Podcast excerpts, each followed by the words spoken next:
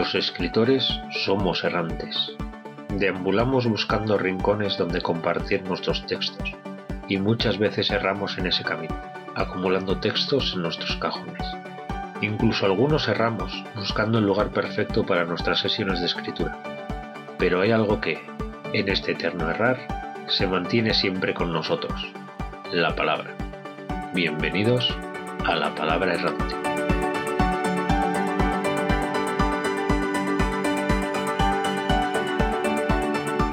Días, buenas tardes y buenas noches. Hace unos meses nos adentramos en una gran aventura. Por la cabezonería de Aritz pusimos en marcha el mayor reto que hemos realizado hasta la fecha de hoy. Pero para entender todo esto, primero tendremos que recordar un poquito nuestros inicios. Nosotras seis nos conocimos en el NaNoWriMo, este maravilloso reto que te anima a escribir 50.000 palabras durante el mes de noviembre. Conseguimos superar el mes con más o menos fortuna, pero lo importante es que la relación entre nosotras siguió. Mon se nos propuso crear un podcast, y aquí nos tenéis, cada 15 días. Cuando vimos que NaNoWriMo de 2020 se iba acercando, comenzamos a pensar en cómo afrontarlo con nuestras oyentes. Justo en ese momento, nos vino a visitar un ángel encarnado en madre de gatos. Su nombre era Alicia. Justamente acababa de publicar su libro Rutina de entrenamiento para escritoras en ciernes, cuyo objetivo final es escribir un borrador de una novela con la intención de dejarlo listo para betas en el plazo de 90 días. La mente perversa de Aritz hizo el resto. De esta semilla nació el reto Un libro en 90 días. Lo puedes encontrar con el hashtag delante en Twitter. Han pasado ya unos cuantos meses de ello y ha llegado el momento de que hagamos la valoración interna, pero también de parte de las autoras que se han animado a participar con nosotras en esta gran aventura. Para hacerlo nos hemos juntado con todo el equipo. Buenas, Laura. Hola, buenos días, buenas tardes, buenas noches. Hola, Marta. Hola, buenos días, buenas tardes o buenas noches. ¿Qué tal, Monse? Pues bien, buenos días, buenas tardes y buenas noches. Saludos, Aritz. Hola, muy buenas. Yo aquí siempre radical. Buenas, Rebeca. Hola, buenos días, buenas tardes, buenas noches. Aquí estamos todas. Pero esta valoración quedaría totalmente coja si no contáramos con la presencia de la autora que provocó todo este follón.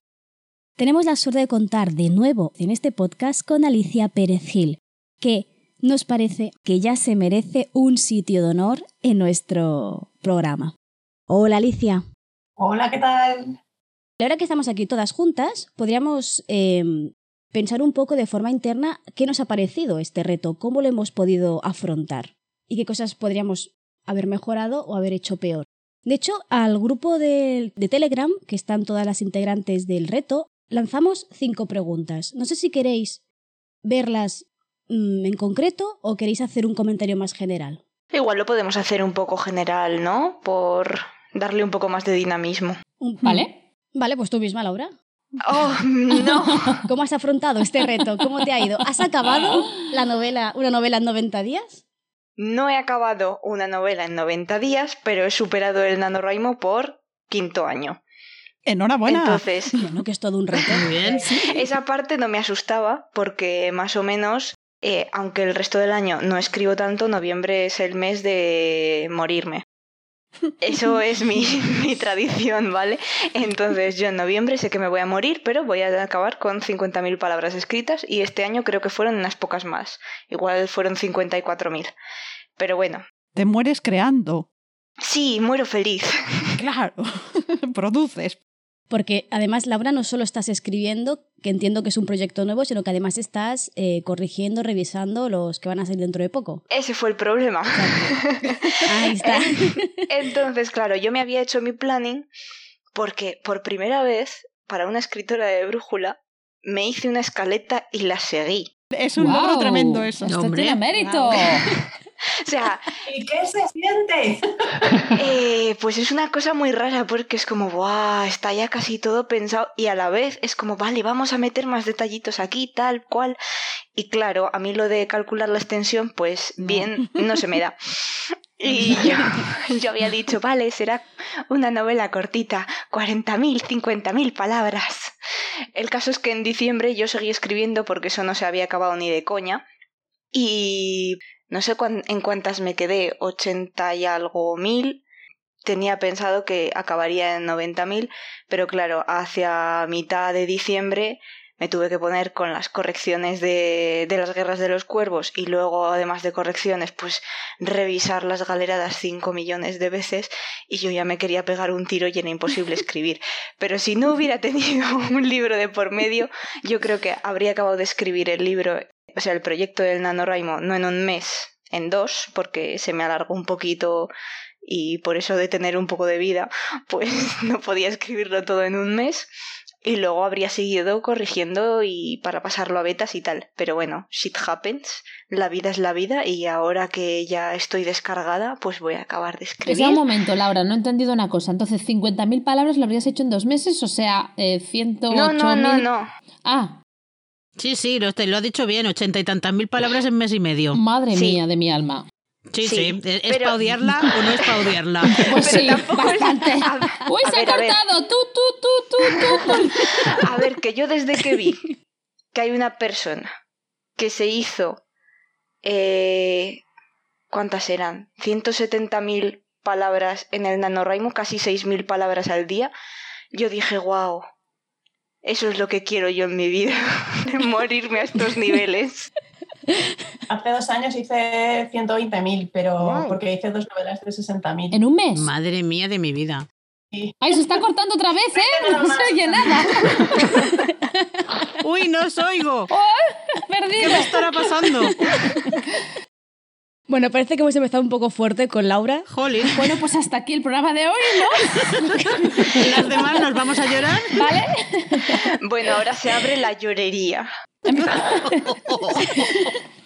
Venga, Rebeca, empieza. ¿Cómo ha ido? que después voy yo. ¿Esto qué es para hacer sangre? No, yo no, yo no, yo me quedé en 36.000, creo. Y ya bastante hice, que sudé sangre, sudor y lágrimas. Sí, la- las lágrimas también las sudé. Oye, 36.000. Míratelo por la parte buena. El año antes te habías presentado y ¿cuántas habías hecho? Uy, el año antes me quedé en 25 26, creo. Ah, ah, ah, pues mira. Pues una No, ronda no, de sí. aplausos para Rebeca. Claro que sí. Mi problema fue tener vida. Seguí todos los pasos, me vinieron muy bien algunas cosas de del libro. El cuadernillo lo destrocé, lo voy a seguir destrozando, que lo sepas, Alicia. En el buen sentido, entiendo. Y, y en el malo, eh, en, en todos los sentidos. Y, pero claro, entre el trabajo, la casa, el marido, los niños, eh, el tiempo que me quedaba era eh, pues escasito. Escasito y difícil de organizarme. Y claro, eso en, en algo tan exigente como el NaNoWriMo se paga. Bueno, pero 36.000 palabras son un puñado, ¿eh? Ya, ya. Y al final son 14.000 las que no escribiste, son muy poquitas, te quedaste muy poco. Sí, pero ¿sabes qué ha pasado? Que desde entonces me cuesta un montón escribir, no puedo. Eh, me da muchísima pereza, es uf. Es un empacho y Hmm. luego no, no produces. Sí, planeo, planifico, mm, tengo, bueno, planificaciones completas tres o cuatro, ya. Pero, pero no me apetece sentarme y ponerme a escribir lo que planifico. Hmm. Del miedo al éxito hablamos otro Vale, día. va. Ya me apunto el tema. Paraliza mucho porque eh, si el año pasado escribiste 26.000 y este año has escrito 36.000 y no te ha ido mal y no sé qué, imagínate que de repente llegas a las 50.000, tienes una novela y la tienes que publicar. Eso da pavor, Hmm. pero no pasa nada. Trabajaremos en ello, Rebeca. Lo veo tan lejos eso. Uf. Claro, ya cuando eso. Poco a poco, tenemos muchos capítulos de podcast. También es verdad, sí. Sí. A mí me pasó algo parecido a, a Rebeca. Yo ya sabía que no podría hacerlo en 90 días porque no me da la vida. Así que quise alargarlo y hacer el dado en dos meses. Ahora mismo he decidido alargar directamente el reto y hacer una novela en 180 días. Como Willy Fogg. que yo creo, y creo que ahora sí me va a faltar tiempo. Ahora mismo llevo 30.000 palabras. Pues ya podéis contar los meses. Lo mío es distinto porque no estoy escribiendo una novela de cero, sino que estoy reescribiendo. Entonces, voy mucho más lento. Pero la verdad es que estoy satisfecha porque son 30.000 palabras o 20 y muchas mil que ya están listas para enviar a algún lado en cuando lo tenga ya acabado. Que luego ya, pues ya hablaremos del miedo a enviarlo porque me da a mí que se va a quedar en un cajón. Pero bueno. ¿Me toca a mí? ¿No? Sí. Monche, ¿cómo te ha ido el reto? Bueno, pues yo empecé el reto pensando no voy a acabar esto ni loca, porque empecé también un curso, mm, creo que lo comentaron en, en Telegram precisamente, de la creación a la librería. Empecé el curso y eran cuatro horas diarias, además de la familia, además del trabajo, además de muchas cosas, pero ya conseguía levantarme a las cinco, ya no a las seis, ¿no? Entonces, lo que me ayudó también Esa- mucho, dime. Esa es una cosa, Monse, que eh, igual tendríamos que hacer un programa al respecto de cuánto de la creatividad del escritor viene de no dormir. Ah, podría ser, sí, de... mm, Que sean todo delirios psicóticos provocados por la falta de sueño. po- podría ser, sí, sí, sí, pero Esa ya... es Nieves Mories, la que toma tanto café. Ahí tiene el truco ella. ¿Habéis hecho unas siestas? Uy, no puedo decir eso.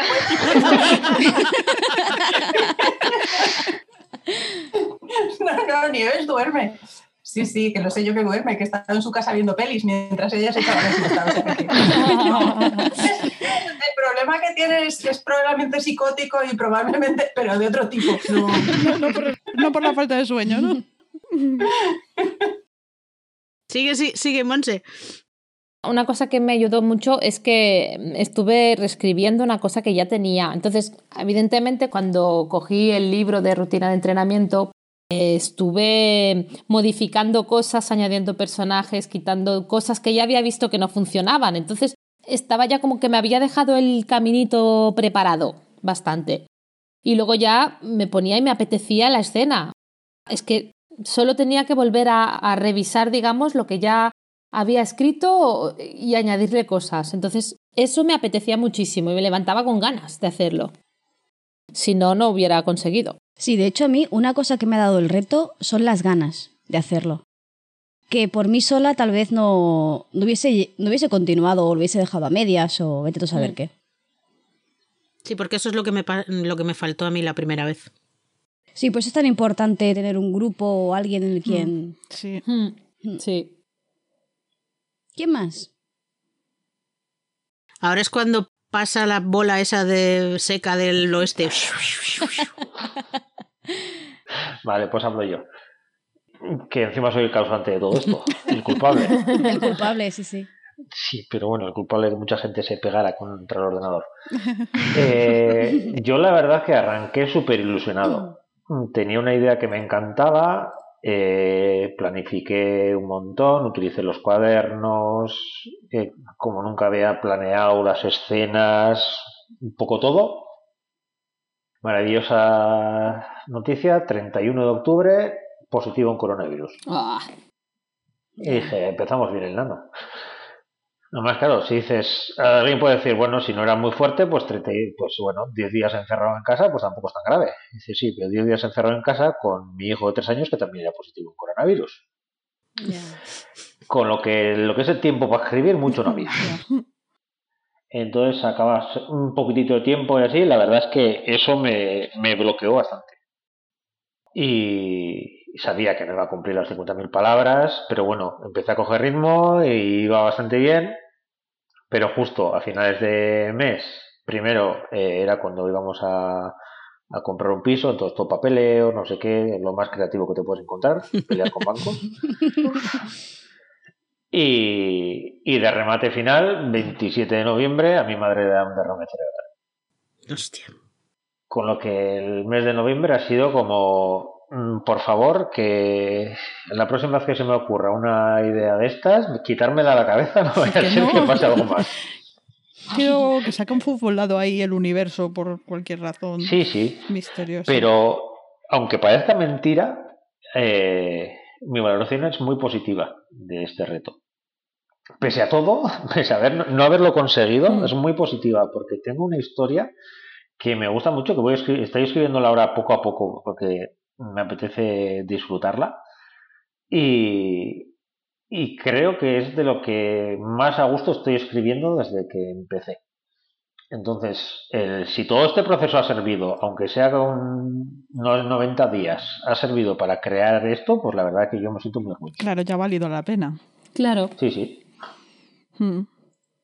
Así que no cumplí lo de un libro 90 días, pero bueno, espero que Willy Fogg, ya un poquito yo bastante más que Willy Fogg, pero espero que, que llegue a betas. Tienes un proyecto y llegarás a algo con Mm. él. Sí, no, y además es un proyecto que me ilusiona. Y al principio tenía miedo, dejé unos días, cuando entró noviembre dejé unos días porque dije, con todo lo que me había pasado y así, empezó, además coincidió la mudanza, coincidió mil cosas y dije, voy a dejarlo porque lo que no quiero es cogerle manía a este proyecto que, me- que te- le tenía muchas ganas. Y cuando mediados finales de diciembre empecé a escribir otra vez, me di cuenta que al revés, que ese tiempo que había pasado sin escribir me había creado esas necesidades de retomarlo y, y con más fuerza todavía. Y en ello estoy. Pues muy bien eso, ¿no? Al final, Sí, sí. eh, sí. Del reto consigues sacar algo, aunque no llegues al objetivo, ¿no? Lo mismo Sí. que ya, ya hablamos en el capítulo dedicado al NaNoWriMo, ¿no? El premio no era tanto conseguir esas 50.000 palabras, sino conseguir un hábito, conseguir un- una historia, ¿no? O un primer borrador que después mejorar. O sea, eso es lo, lo bueno de este tipo de retos. ¿Y tú, Marta, qué tal? Yo ya venía dándole vueltas a, a si quiero o no quiero escribir y todas estas cosas. Entonces, esto lo que hizo fue confirmar que yo no quería escribir eso. Es una decisión que tenía que tomar antes o después, ¿no? Eh, la guía, yo me encontraba con, el cuadernillo de Alicia en una de cal y una de arena todo el tiempo. Porque había una parte de mí que es, pero ¿por qué me preguntas esto ahora? Todavía no lo sé. Y había otra parte que es, ah, pues no lo había pensado. Ah, pues puede funcionar así, puede ser así. Organiza ideas que ya están en tu cabeza, pero que andan por ahí voladoras. A veces son cosas del tipo, pues yo qué sé, cuando vas a darle trasfondo a un personaje, vas a perfilarlo, no sé qué, yo mis personajes principales los conozco muy bien.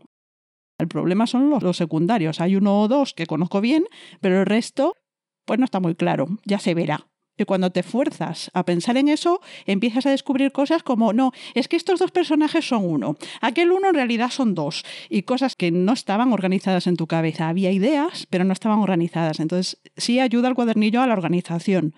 Pero claro, también te fuerza a pensar cosas que a lo mejor no es tu momento, que a ti te salen después durante el desarrollo, porque funcionas de otra manera o porque tienes que aprender a hacer esto correctamente o por la razón que sea, no la he descubierto. Eso es la parte de, de la guía, ¿no? Que mm, además yo iba cambiando durante el proceso también. Había cosas que tenía que volver atrás y pues no, no me vale esto porque me encuentro con este problema, lo que sea. Sí, utilicé la guía y, y me vino bien para ver que es posible planificar cosas que parecían imposibles y al final sí se puede, aunque seas brújula, y también para ver que bueno, que tú tienes que aplicarlo a tu medida, que no no está escrito en piedra que tengas que hacer esto y además ahora o que tengas que hacerlo así. Es una guía y, y tú la aplicas como buenamente puedas, pero que planificar previamente empuja la historia. A mí lo que me hizo fue no querer la historia. Pues bueno, el nano no lo completé y no lo completé porque no quise pasar por lo mismo que pasé el año pasado yo estoy en una, no sé, en una etapa de mi vida en la que he decidido que puedo no terminar cosas. Yo tenía que terminarlo todo. Y estoy cambiando eso. Es un paso importante, Marta. Sí. Sí, sí, bueno, es evolución, ¿no? En el sentido que sea. Sí, sí. Como lo de abandonar aquel libro, que es un logro de mi año pasado, es que dejé de leer un libro que no quería leer. Suena absurdo, pero para mí es un logro. No, ¿eh? No suena nada absurdo. A mí sí me suena una cosa, pero por favor. A mí no me suena nada absurdo porque yo un montón de libros he estado leyéndolos en plan de ¿y por qué me estoy leyendo esto si me parece un mojón? claro, y sigues ahí, porque como ya lo has empezado, Claro, y además tienes esa esperanza de decir, no, seguro que al se final mejora. mejor. sí. y luego sí, no mejora y se te cae la lagrimita. Y has perdido ahí un tiempo de tu vida que era precioso para otra cosa. Pero bueno, siempre le sacas algo. Yo este enano, pues hice el ¿por qué sigo con esto? Si en realidad es que perdí interés en la historia. No era nada que yo quisiera escribir. Es que no me importaba la historia. Que a lo mejor a la larga me pasa lo que a Ritz, que la vuelvo a ver y digo, "Mm, voy a trabajar en esto. Pero de momento a mí el enano lo que me dijo es, para allá, porque tú no quieres hacer esto. Y lo dejé y el mundo sigue en pie. No hubo implosiones, ni explosiones, ni nada, simplemente sigue ahí. Bueno, una pandemia y tal. Ya estaba, eso ya estaba, no, eso no vino Ya estaba, nuevo. ya estaba. No, le eches la culpa a ella por No, no, mujer. Esas culpas las quiero, son culpas de diosa.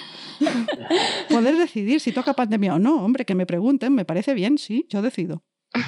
Me gusta. Pues no, no lo conseguí, pero estoy abriéndome una faceta nueva y si es a través de la no escritura, pues bueno, pues por ahí sea. Vale, em, tengo aquí algunos comentarios que han hecho otras compañeras y compañeros del, del grupo de Telegram. No voy a leerlos todos porque esto va a ser aburridísimo. Pero, por ejemplo, el mismo mensaje, el que estamos aquí diciendo de forma un poco general, ¿no? De saber adaptar el reto y saber eh, gestionarlo de una forma, pues eso, ¿no? Como dice Marta, más sana, ¿no? Sin que pueda causar ansiedad o estrés. Sería, por ejemplo, lo que nos comentaba Robert. Robert Caldera decía, bueno, lo leo literalmente, que son sus palabras, no voy a poner en su boca palabras que no ha dicho, que sería esto. Yo no creía que lo fuera a lograr. Mi escritura se basa mucho en mi estado anímico, y con la situación actual, la depresión y la ansiedad tenían el control de todo. Pero tenía algunos proyectos en mente que quería trabajar, y gracias a esto pude empezar y terminar uno de ellos. Los comentarios por aquí también vinieron muy bien para motivarme. No llegué a las 50.000 palabras, pero el proyecto no las necesitaba, así que conforme. He conseguido vencer mis inseguridades y dejar de lado el estado anímico, inculcar una rutina y escribir 37.000 palabras, que ya es algo. Hombre, y- más que Y algo, más ¿no? que si algo, acabas sí. un, un Uh, pues proyecto. está muy bien. Sí. Está tremendo. Sí. A mí este comentario también me, me llegó mucho por eso, porque ¿cómo que ya es algo? Es enorme. No has hecho 50.000 palabras y a mí qué me importa, Roberto, de verdad. es, que, es que es lo de menos. Has conseguido vencer tus inseguridades. Es que Sí. eso es un ole muy grande, pero muy grande. Es, es, es, eh, bueno, es muchísimo. Esa es la parte difícil. Luego acumular palabras, pues bueno, si necesitas dos meses en vez de uno, pues lo haces en dos. Ya las acumularás, pero has vencido ahí una barrera y eso es enorme. Y lo que percibo también aquí es la importancia del grupo, que mira que lo mencionamos un montón, pero es que es verdad, es que es muy importante que, te juntes con otras personas que tienen el mismo interés, ¿no? Y trabajar todos en algo, cada uno en lo suyo o, o en un conjunto, pero apoyarnos, en comprendernos, saber por lo que estamos pasando, poder hablar sencillamente, compartir eso. Es muy importante. A mí me parece importante, gracias por mencionar lo, de, lo del grupo, no solo que, que las personas de ese grupo tengan el mismo interés, sino que tengan dificultades muy similares. Hmm. Porque, eh, bueno, yo hablaba poco, al, principio un poco más, pero luego sobre todo leía. Y la gran diferencia entre ese grupo de Telegram, que estaba lleno de autoras y de autores, y Twitter, que está lleno de autoras y de autores, es que la gente de ese grupo de Telegram decía la verdad. Mm. Y es mucho más fácil enfrentarse a una verdad que es la verdad de todos que enfrentarse a las caras sonrientes y los triunfos diarios de Twitter. Sí. Sí. Eh, eh, yo, yo en esto es verdad que a lo mejor tengo una visión un poco cínica de Twitter, pero en Twitter todo el mundo escribe mogollón y súper bien todos los días, menos el día que les da la llorera. Y yo en Telegram veía que no. Reíros, pero es verdad. Es verdad, es que yo también lo hago, sí, sí. es verdad. Solo vas a Twitter a decir lo, lo- lo que has logrado, lo que la derrota no la vas a compartir, es que es lógico. Uy, yo estoy todo el día llorando. Pues será que os veo poco. Yo tengo una TL de escritoras a las que les va todos los días fenomenal, Sí. todos los días cumplen algún logro, cada día son más maravillosas, les brilla más el pelo y, y no sé, o sea, es una cosa espectacular. Y, y todo es fantástico. Y cada dos o tres días firman un contrato de edición, que eso también Sí, me sí. maravilla. Y de repente empiezas a ver contratos por ahí. Y le ponen fin a un proyecto, que seguro que pasa, o sea, seguro que hay gente que le va súper bien todos los días, pero a mí me parece más honesto eh, pues lo que he visto en, en este grupo de Telegram y lo que veo en, en el de mi Patreon, que es que hay días que muy guay y muchos días que a veces guay, pero es que cuesta, porque escribir cuesta mucho. Sí. Y a veces te pasa como le pasa a Marta, que dices, es que esta historia no me apetece escribirla y la voy a dejar. Y en los malos días, cuando piensas eso, es que te sientes hasta medio culpable. Hasta que decides que, bueno, mira, o sea, yo no estoy aquí para sufrir, entonces pues voy a dejar la historia. Entonces, sí, el grupo mola y mola precisamente porque sentirse, sentirse débil en compañía da mucha fuerza. Sí. qué, qué Sí. bonito. Sí, es verdad. qué triste. No, no, no, no es triste, es que la mayor parte de la gente es débil. A ver, débil quiero decir, que, no somos superhéroes, que es débil, humana. Que tenemos debilidades. Sí, a eso me refería. Sí, sí. Y luego otra cosa que también ha dicho Marta y que es la verdad con todas las letras mayúsculas. La guía te puede servir o no servir. Te puede servir en el orden en el que está o en otro orden. Eh, y te puede servir ahora o te puede servir mañana o nunca. La cuestión es que si la tienes y está ahí y te ha servido un poco, pues a lo mejor mañana te sirve otro poco y siempre puedes volver. Y ya está. O sea, y claro que no está escrito en piedra, por favor. si la tienes digital ni siquiera está en papel, así que imagínate. Sí, de hecho, una de las cosas que... Ah, yo, soy escritora de mapa y siempre me ha gustado mucho planificar, pero soy una escritora de mapa un poco rara, porque yo hago mis mapas y luego la cosa se me descontrola. Y me he dado cuenta que es porque no tenía asimilada una estructura coherente ¿no? de, de, giros, puntos de Yo un punto de giro no sé ni lo que era, para empezar, ¿no? Entonces, el, el hecho de, de tener, el, sobre todo el libro más que la rutina, a mí personalmente me ha enseñado un poco a, ver mi, mis historias con más coherencia o con más lógica, ¿no? Para saber emplear las herramientas que tienes a tu alcance de una forma efectiva, ¿no? En ese sentido, en lugar de dejarte llevar tanto por los personajes o la historia, que ya lo era poco de por sí, porque no dejo de ser una escritora que me defino más como mapa, pero a mí me ha ayudado muchísimo con eso. No sé si tenemos opiniones distintas aquí, las brújulas del, del grupo. no, no, es similar, es, es, la misma cosa al final. ¿no? Aunque tengas ese conocimiento intuitivo de, eh, de las escenas y que luego las puedas desarrollar porque tienes esa intuición de, que están ahí. O algunas las conozcas muy al dedillo, pero otras no tanto. O de los personajes, los arcos de la historia del personaje, todo. Si vas a construir la historia, puedes tener más o menos idea de lo que va a pasar. Y aún teniendo idea, es una idea que si no la ordenas, de, hecho es la cosa de escribir el efecto psicológico que tiene de refuerzo interiorizas la historia. Entonces, seguir un patrón que te obligue a poner las cosas en orden o al menos te, dé la condición de, mm, ¿te habías parado a pensar en esto? Pues te va a hacer profundizar en esos detalles. No va a ser tanta intuición ya, va a ser algo más trabajado. Luego te puede pasar que es que acabo de mezclar aquí ocho historias distintas, ahora hay que empezar a separarlas. Pero claro, te ayuda a estructurar, te ayuda a tener en cuenta detalles que se te podían escapar, a profundizar más en los personajes, a tener más detalles del universo, de todo aunque tú tengas ese conocimiento previo, no está tan detallado. Sí, es como que cuando estás leyendo, o sea, te lees la, todo el libro y es como, vale, esto lo sabía, pero no lo sabía. No estaba tan claro como no tú lo tenía pensabas. en cuenta, sí. sí. Es como cuando en un sueño las cosas tienen sentido, pero cuando quieres explicarlo es mm, ¿de dónde sale esto? ¿Qué, ¿Qué hace aquí? Pero ahí estaba, estaba en su sitio y todo tenía sentido. Yo se lo comentaba el otro día bueno, creo que lo comentaba en el grupo también. Eh, por una parte tenemos la, intuición desarrollada de haber visto muchas mm. películas, que están todas cortadas por la estructura en tres actos esta famosa, y de haber leído mucho.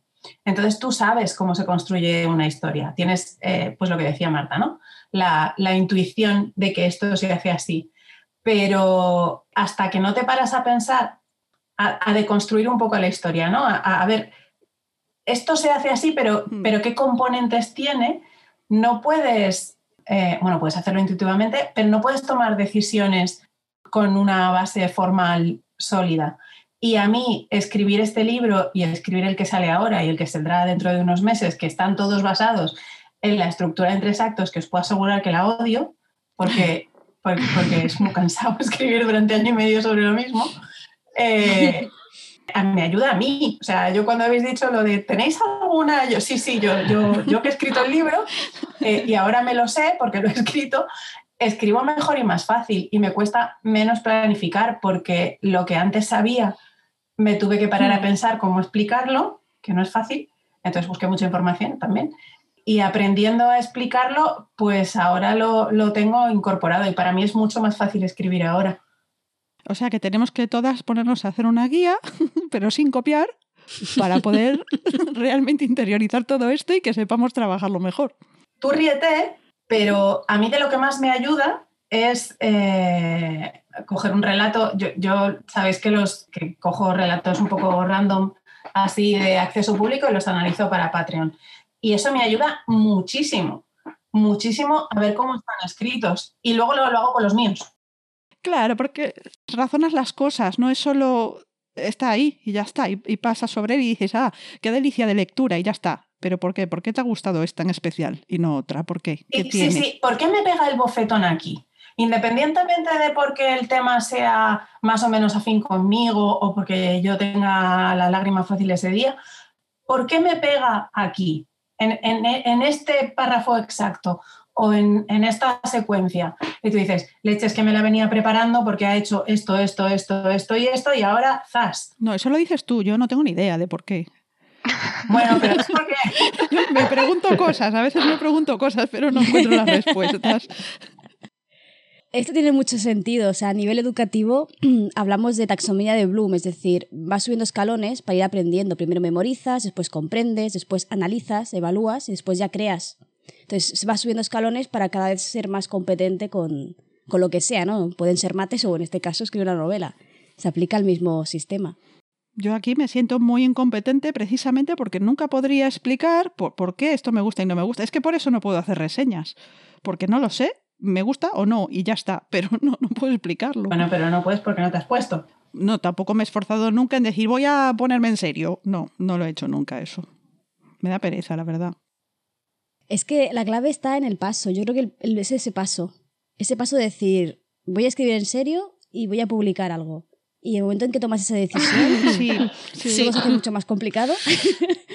pero, pero acaba, algo acaba saliendo más o menos. Si das ese paso. Yo creo que esa idea está en mi proceso de, ir ahora hacia abajo. Y es que eh, me siento fake. Hmm. ¿Cómo me pongo yo a escribir si no entiendo lo que es la escritura? ¿Qué, estoy haciendo? Y eso, no sé, lo llevo mal. no sé, porque no te puedes poner a montar una casa si no sabes poner ladrillos. Te sorprenderías. Uy, ¿no has visto los programas de reformas? Los de Estados Unidos ponen solamente pladur. Oye, ¿y les quedan unas cosas? Vamos a hacerlo sin saber qué hacemos. A ver, yo reconozco que es que me gusta mucho abrir cosas y desmontarlas y volver a montarlas para ver cómo funcionan. hay una ingeniera frustrada en mí. Entonces, eh, con los relatos y con las novelas hago eso. Es la ingeniera en ti. Sí, sí, sí. Si volvemos al tema de la planificación y tal, eh, aquí revisando lo que han comentado las chicas del, del grupo, veo que la mayoría agradecen muchísimo la, rutina y las guías. Por ejemplo, nuestra querida MJ, un abrazo desde aquí. Eh, este año, digamos que se le lió todo un poco porque no pudo planificar eh, su escrito, tuvo que ir un poco a pelo y fue un desastre. Entonces, ah, como añadido pone, moraleja, ir al algoritmo sin planificar para mí es un fracaso. De este fracaso, a pesar de que no deja de ser eso, ¿no? Un fracaso, a tiene ese, aprendizaje, esa experiencia que puede de esto. De hecho, coinciden con ella, por ejemplo, Marta Huguelles, que dice lo mismo, parecido a esto, ¿no? De que lo mejor que han sacado del reto es aprender a planificarse a través de la rutina. O también tenemos a, eh, no sé si es Joan o Johan, perdón si lo pronuncio más, sí, que de hecho nos ha preparado un audio, ¿no? Sí hablando un poco de cómo le ha ido, de cómo le ha ido este reto. ¿Os parece si lo compartimos y escuchamos a ver cuál es su opinión y su experiencia? ¿Puedo decirlo yo? Sí, claro. ¡Dentro audio! Pues la verdad es que me apunté al reto porque estaba desde hace tiempo en el taller de Alicia, porque conocía a Aritz, que me invitó a la charla de autopublicados de, de las últimas jornadas de Pórtico para que hablase de mi cuento de hierro y pólvora y la verdad es que me apetecía hacer este nanogrimo en común y me pareció una buena excusa utilizar todo esto del libro, vuestra convocatoria y además meterme en el reto de intentar hacer algo que fuese eh, del género de terror o parecido. Y bueno, ese fue realmente el motivo de todo esto. Vale, y además en el grupo ha ido comentando varias veces que le ha gustado el reto y que lo que más le llama la atención es todo el tema de la planificación. De hecho, hay un montón de comentarios eh, hablando sobre lo bien explicadas que están las escenas, que aquí yo me sumo, eh, las diferentes tipos de escenas, para qué sirve cada una, cómo empezar escenas, cómo acabar escenas. La verdad es que el manual es muy completo. Sí. Gracias, gracias. Hace una lo que puedo. Te hemos traído aquí para sonrojarte, que lo sepas. Pero si me tenéis el vídeo apagado. Dale,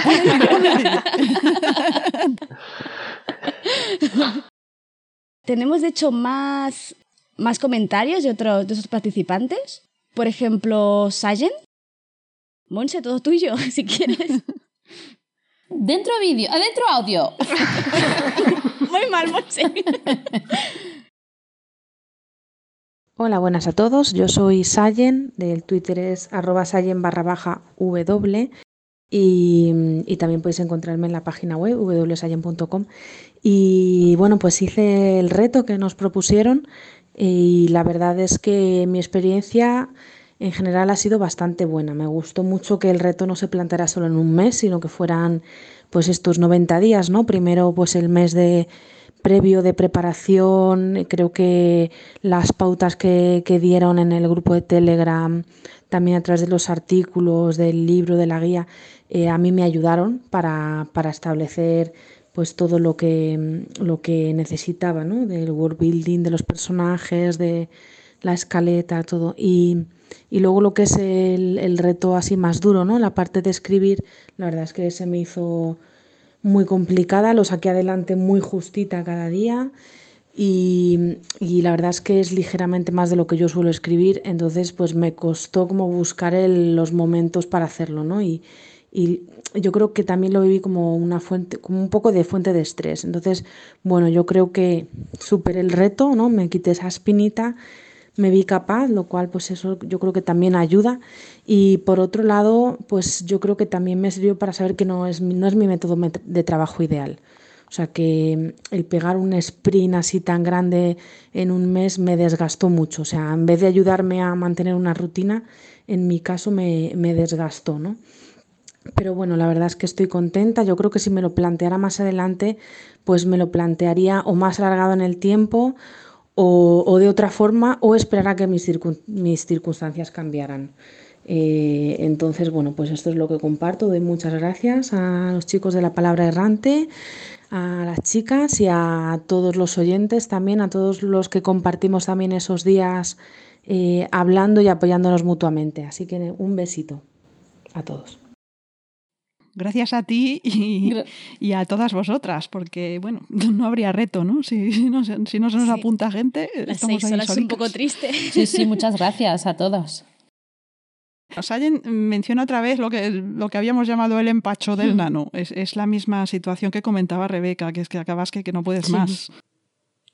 Eso, y también menciona lo que hemos dicho, el apoyo del grupo. Sí, sí, sí. sí. El, que al final van a ser las cosas más a destacar, me parece, de en resumen. Sí, posiblemente, ¿no? El que no llego a cumplir las palabras, pero me cubre que arranco porque tengo apoyo, el grupo me ayuda, todo eso, sí. Yo lo que sí me he estado dando cuenta en este, ya es el tercer nano que participo, al menos a mí me pasa lo mismo que me pasa cuando, cuando voy a correr. Que es si me pongo a correr ya a una distancia más o menos larga sin haber entrenado mucho, acabo destrozado. Hmm, claro, claro. Pero claro. si los meses anteriores he ido corriendo, he ido, en este caso he ido escribiendo o lo que sea, yo sí he notado bastante diferencia. Este año, por ejemplo, pese al poquito tiempo que tenía, y también puede ser porque estaba más planificado y más pensado todo, sí notaba que como llevaba ya un tiempo escribiendo bastante, me costaba menos llegar al al límite de palabras. En cambio, otra, eh, el año, el primer año, me acuerdo que llegué con la lengua fuera. llegué diciendo, Dios santo, si esto dura tres días más, a mí me da un yuyu.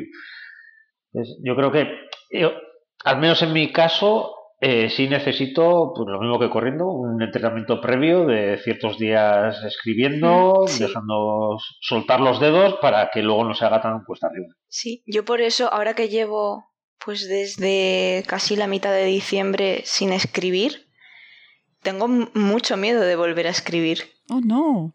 Después de todo este parón, es como. Uf, me va a costar un montón recuperar otra vez la rutina. Y no solamente la rutina, sino volver a coger el tono con el que me quedé ahí a mitad, porque es que me quedan tres capítulos para acabar y digo al final, y voy a tener que releérmelo todo para recuperar un poco el tono de lo que estaba escribiendo.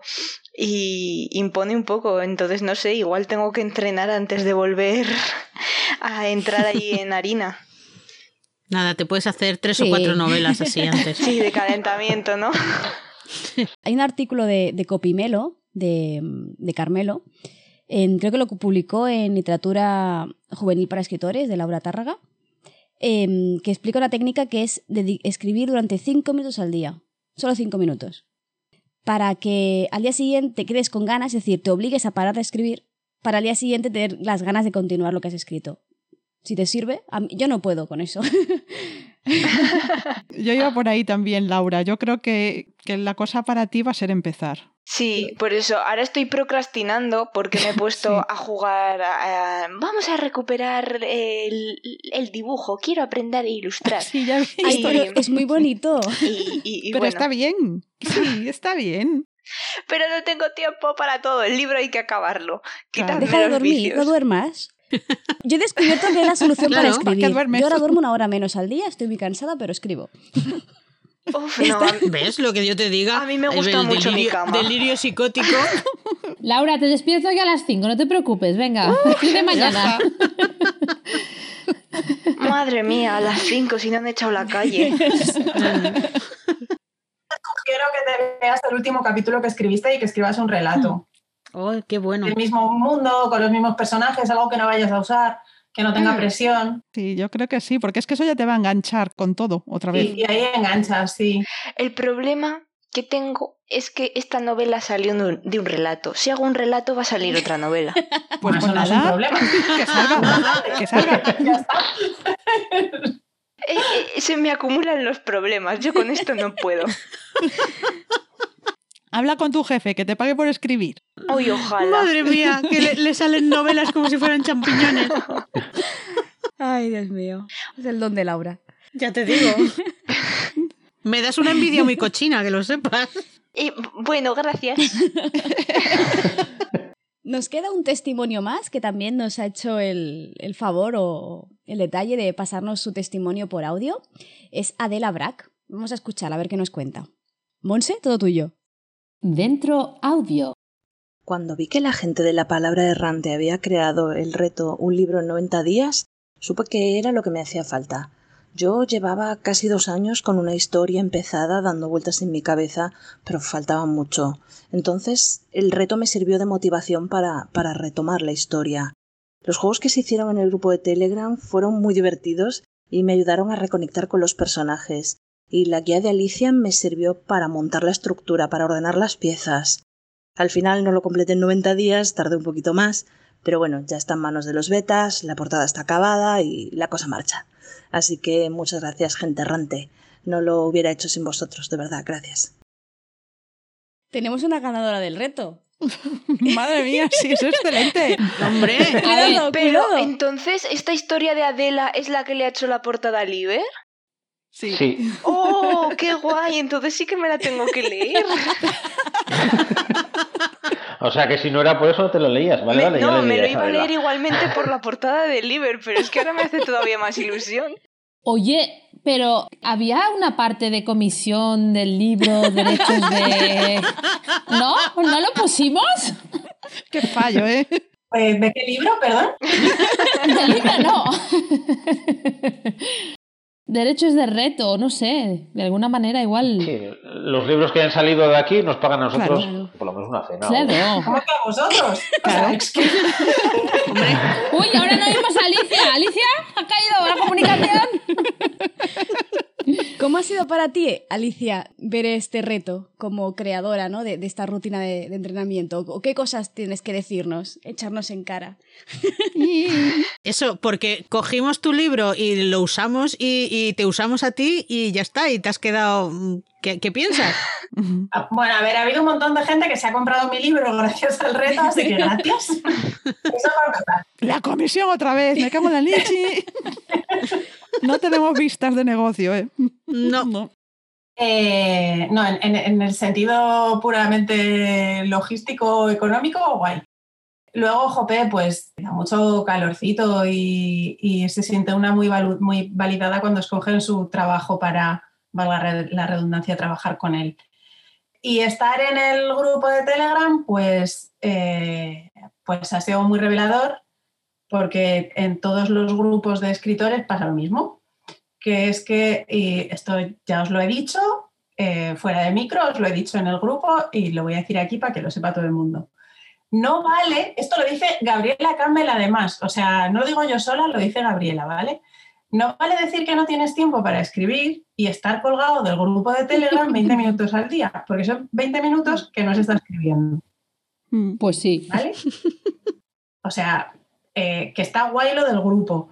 Y el grupo sirve hasta que deja de servir. Sí. O sea, está muy bien el apoyo, está muy bien quedar, está muy bien, pero eh, sobre todo cuando, cuando te van las cosas un poco regular, con el reto precisamente, no te das cuenta de que es que te estás boicoteando a ti mismo, perdiendo tiempo diciendo que no tienes tiempo. Hmm. Y, claro, yo no quería decirlo todo el rato porque era como es que me van a odiar. y no estoy yo aquí para que me odien. A mí esto me hace pensar en Tati, particularmente. sí. No, no, no, yo creo que sí. Tengo otros nombres en la cabeza. Ah, no, no, no, lo dice porque estuve, decidí estar una semana sin usar redes para nada. O sea, solo usaba el grupo de Telegram del grupo de la palabra errante, ah. porque eran cosas así más de esto. Y descubrí que tenía tardes libres, fíjate tú. es muy fuerte. Dice, hostia, pero si me sobran dos horas al día en lo que no tengo nada que hacer. ¿Que te sobra qué? ¿Qué? ¿Qué? ¿Cómo que te sobra? Dos horas al día sin uso redes. Es alucinante. Sí que es, sí. Para que veas. Sí. Ahora he vuelto a las redes porque me sentía un poco sola y aislada del mundo, pero las uso menos y ahora me quedan una hora al día para escribir. Y puedo dormir, que también es bueno. Eso está bien. ¿eh? También es importante, sí.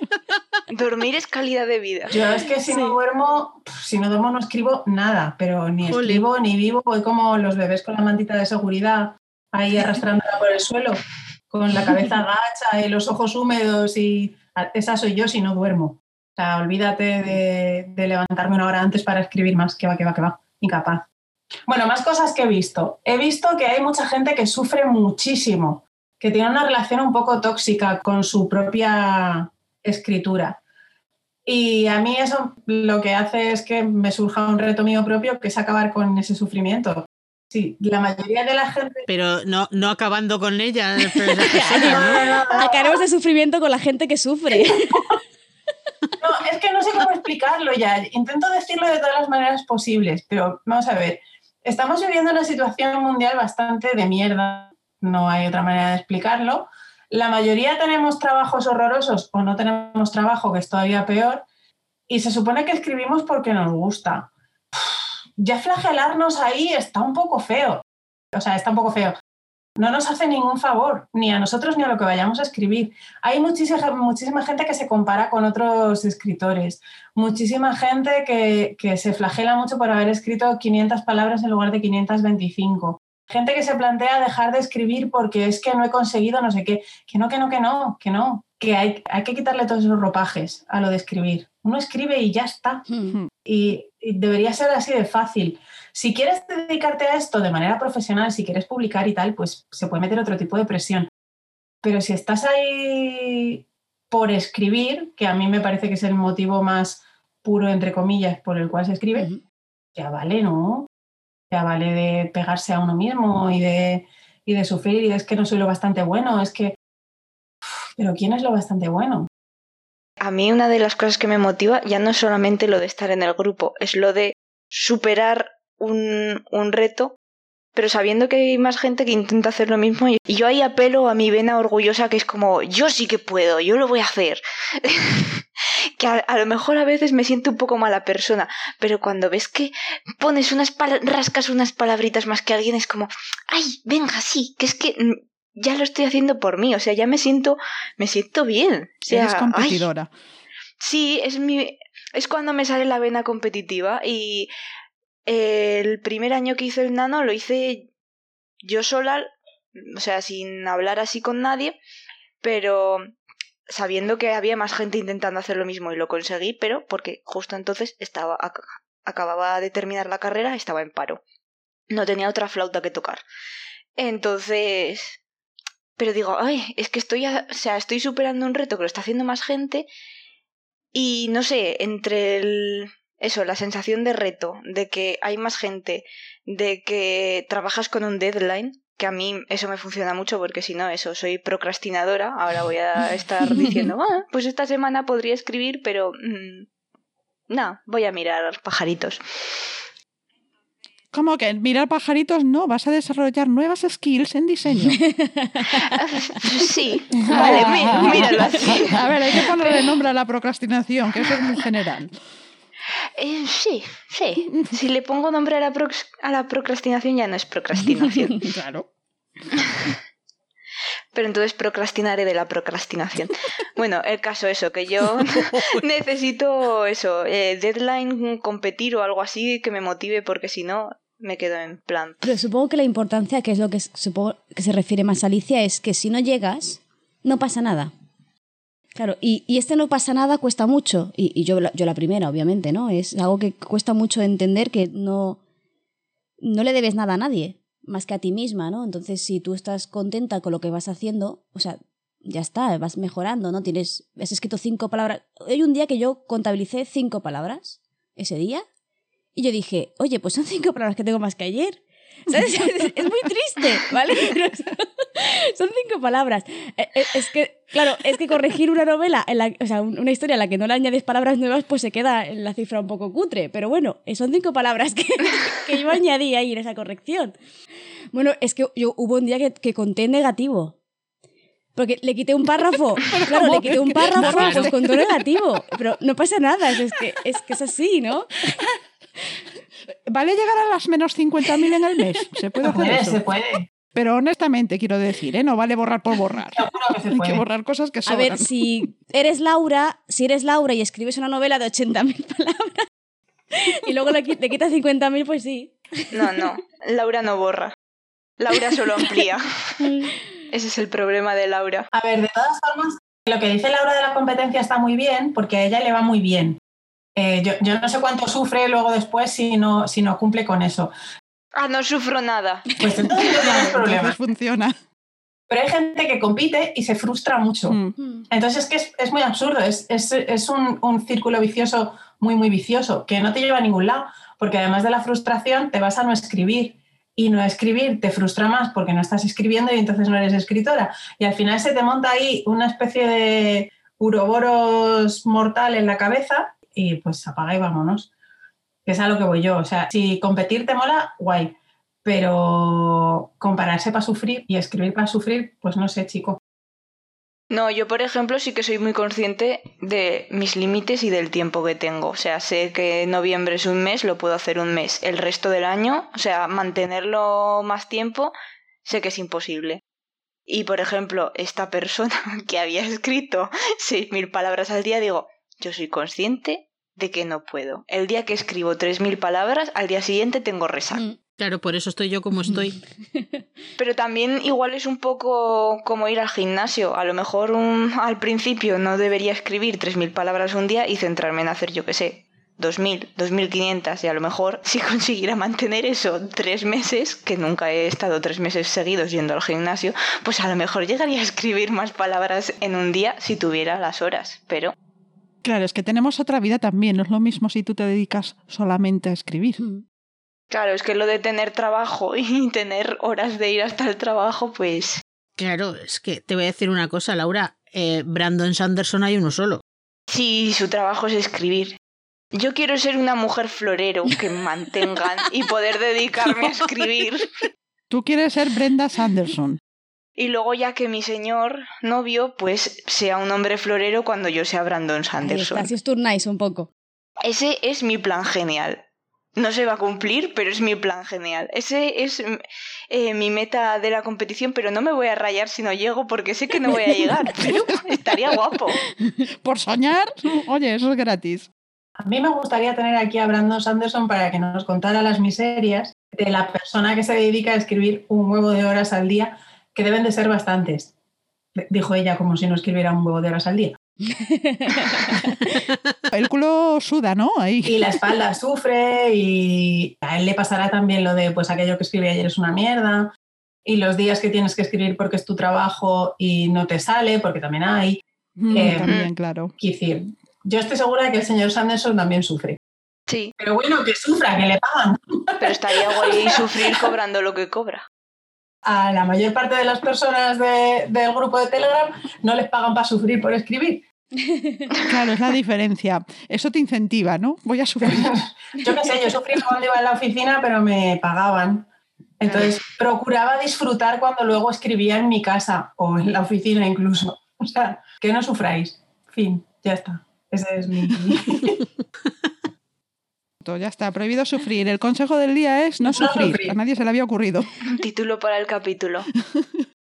Sí que es verdad que a veces somos muy flagelistas y nos autoflagelamos de la leche. Y no es así.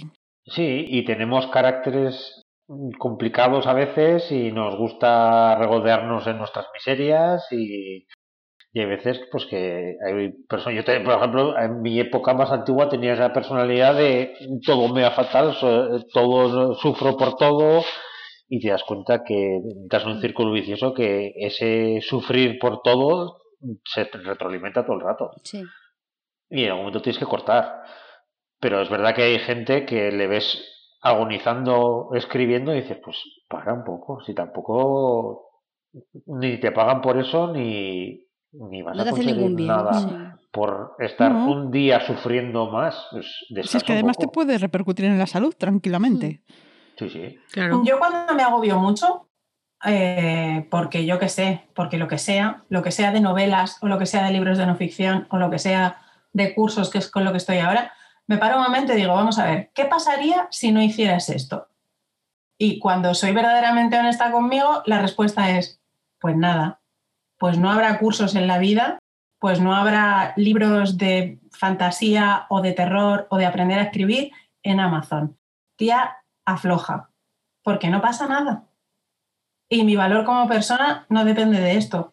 La mayor parte de los días eh, sí depende de esto, porque claro que sí, por favor, que va a hacer la literatura universal sin mí. Pero como esa presión al final es negativa, pues tengo que hacer el ejercicio de pararme y ser honesta de verdad y decir que no Claro. importa, no importa nada. Y ya está. Yo sí me gustaría preguntarle una cosa a Alicia. Con toda honestidad, ¿qué hubieras cambiado del reto? ¿Qué hubiera cambiado el reto? Sí, del reto que hicimos, ¿qué hubieras cambiado del principio, de la parte del medio? ¿Qué, qué, qué hubieras cambiado? Para si el año que viene repetimos y volvemos a fustigarnos, para saber a ver cómo mejorar. Yo pondría, pondría un límite de participación en Telegram, yo pondría un horario para que, o sea, yo qué sé, pues solamente se puede hablar en el grupo de tal hora a tal hora. Entonces la gente se junta y puede hablar, pero tiene el resto del día para escribir o para no escribir, pero por lo menos cortar esa distracción. Y a lo mejor, no lo sé, no lo he pensado mucho, pero a lo mejor habría intentado poner un poco en común el trabajo, sobre todo de la planificación.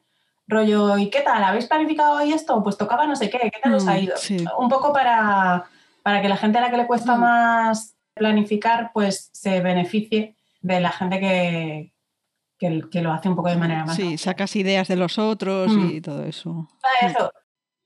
Sí, hacer como... Hicimos un, hicimos un ejercicio que fue muy, muy divertido, que fue durante una semana, creo. Eh, Ay, no sí. hablábamos nosotros en el grupo de Telegram, hablaban nuestros personajes. Sí, para mí fue desquiciantísimo. Ay, yo, yo, yo recuerdo, yo recuerdo mi, mi personaje, que es fantasía, mm, no es medieval, pero se acerca más, que, que los personajes de Rebeca, que no se entendían nada, en plan, ¿pero de qué me estás hablando? Claro. Ay, Sí, fue además fue súper al principio y era como, pero si no conozco a nadie y encima me están hablando como si que, o sea, ¿qué es, qué es esto, por favor? Era, era como un teléfono estropeado, pero yo me, me divertí. Sí, Esa semana me lo pasé funcionó teta. ¿eh? Mientras, mientras fuisteis Sí, sí. poniendo ejercicios y juegos y mini retos dentro de- del reto, funcionó, funcionó mejor en el sentido de que, de, de que se aprovechó más el reto. Mm, claro, porque sí. al final, es, o sea, por eso las guías triunfan, porque cuando te guían, pues, pues tú sigues y ya. Y cuando vas un poco más por libre, pues, eh, pues puedes perderte un poco más en tus propias cosas. Pero ha estado muy bien, ¿eh? Todo guay. Gracias. Yo me sentí honrada y orgullosa. Quizá para el- ediciones posteriores tendríamos que diseñar mejor los esto, los mini retos. Sí. Y una propuesta que han hecho mm, varias personas en el grupo, que eran hacer veteos cruzados. Es que es una, una ideaza. Es una ideaza. Pero para eso eh, tienes que terminar con la fase fatídica, que es la de escribir. Claro. Bueno, entre los que terminen se organiza algo. Eso también puede ser motivación, saber que vas a tener un veteo seguro. Y tienes que tener mucho cuidado, ¿eh? Y organizar las reglas del veteo, que, Sí. que lo dejen pató. Mm. Que no valga con un pues muy bien. O sea, habría que organizar preguntas. Sí. No, pues muy bien, eso no es vetear nada. Eso soy yo sin saber por qué me gusta o no. Sí, sí, bueno, son ideas que podemos dejar ahí. Para... Tenemos un año, ¿no? Para ir pensando. A lo mejor también se podría construir, en vez de ponerlo dependiente del nano, no sé, pues a lo mejor en vez de tres meses son cuatro, o hacer algo más breve en tres meses y hacer, pues yo qué sé, mil palabras al día, o, o, o cinco mil a la semana, repartido como tú quieras. Es que el nano. Sí, es, es Es generalizado. que el nano es el nano, sí. ¿eh? El nano tira mucho.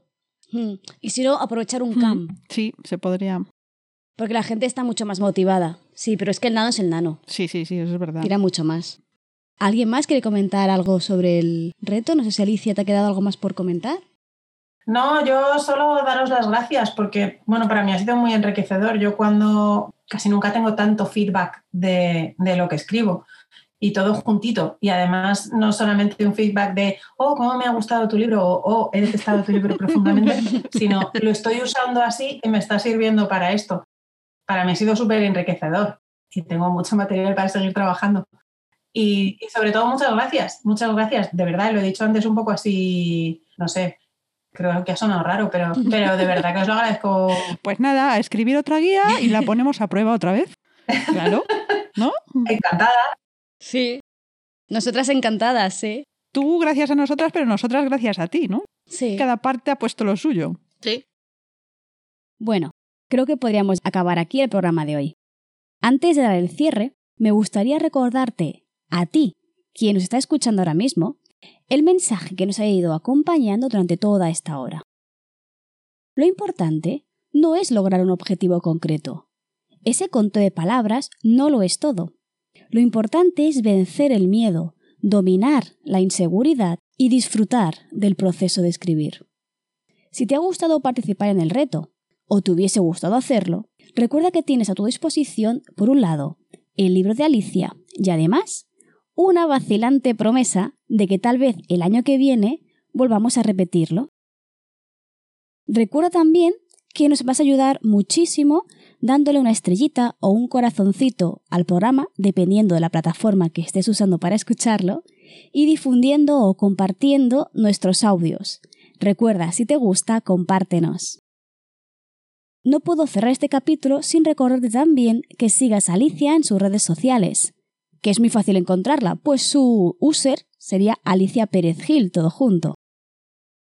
Si lo haces, estarás siempre enterada de todo lo que vaya publicando, especialmente a lo que se refiere a los artículos sobre escritura que cuelga en su página web, una página web muy reconocible porque se llama aliciaperezgil.com.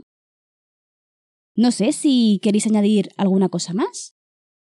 Yo, haciendo el momento publi, a finales de este mes saco un libro sobre personajes que tiene dentro guía también. Pues nada, reto para personajes.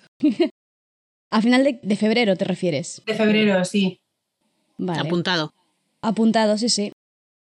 Ya os pondremos en la entrada vinculada a la página web de lapalabraerrante.com el enlace para que vayáis a comprar más cosas de Alicia, que ya sabéis que, bueno, funcionan, así que para adelante. Sello de calidad.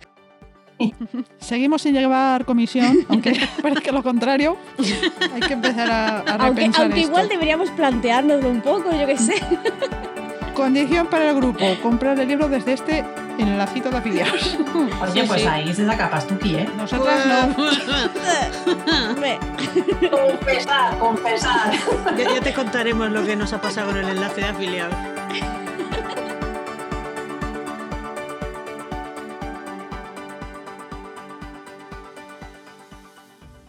Pues nada, hasta aquí la palabra errante de hoy. Ya sabéis, si os ha gustado, ya no le podéis, no nos podéis comprar mediante el enlace porque está, nos lo han cerrado. Pero igual si le ponéis una estrellita o dos o tres o más en Apple Podcast, o bien le dais al corazoncito de iVoox, o bien, no sé, nos retuiteáis el capítulo, pues a nosotros pues nos hacéis un favor. Y a mí también. Claro, Alicia.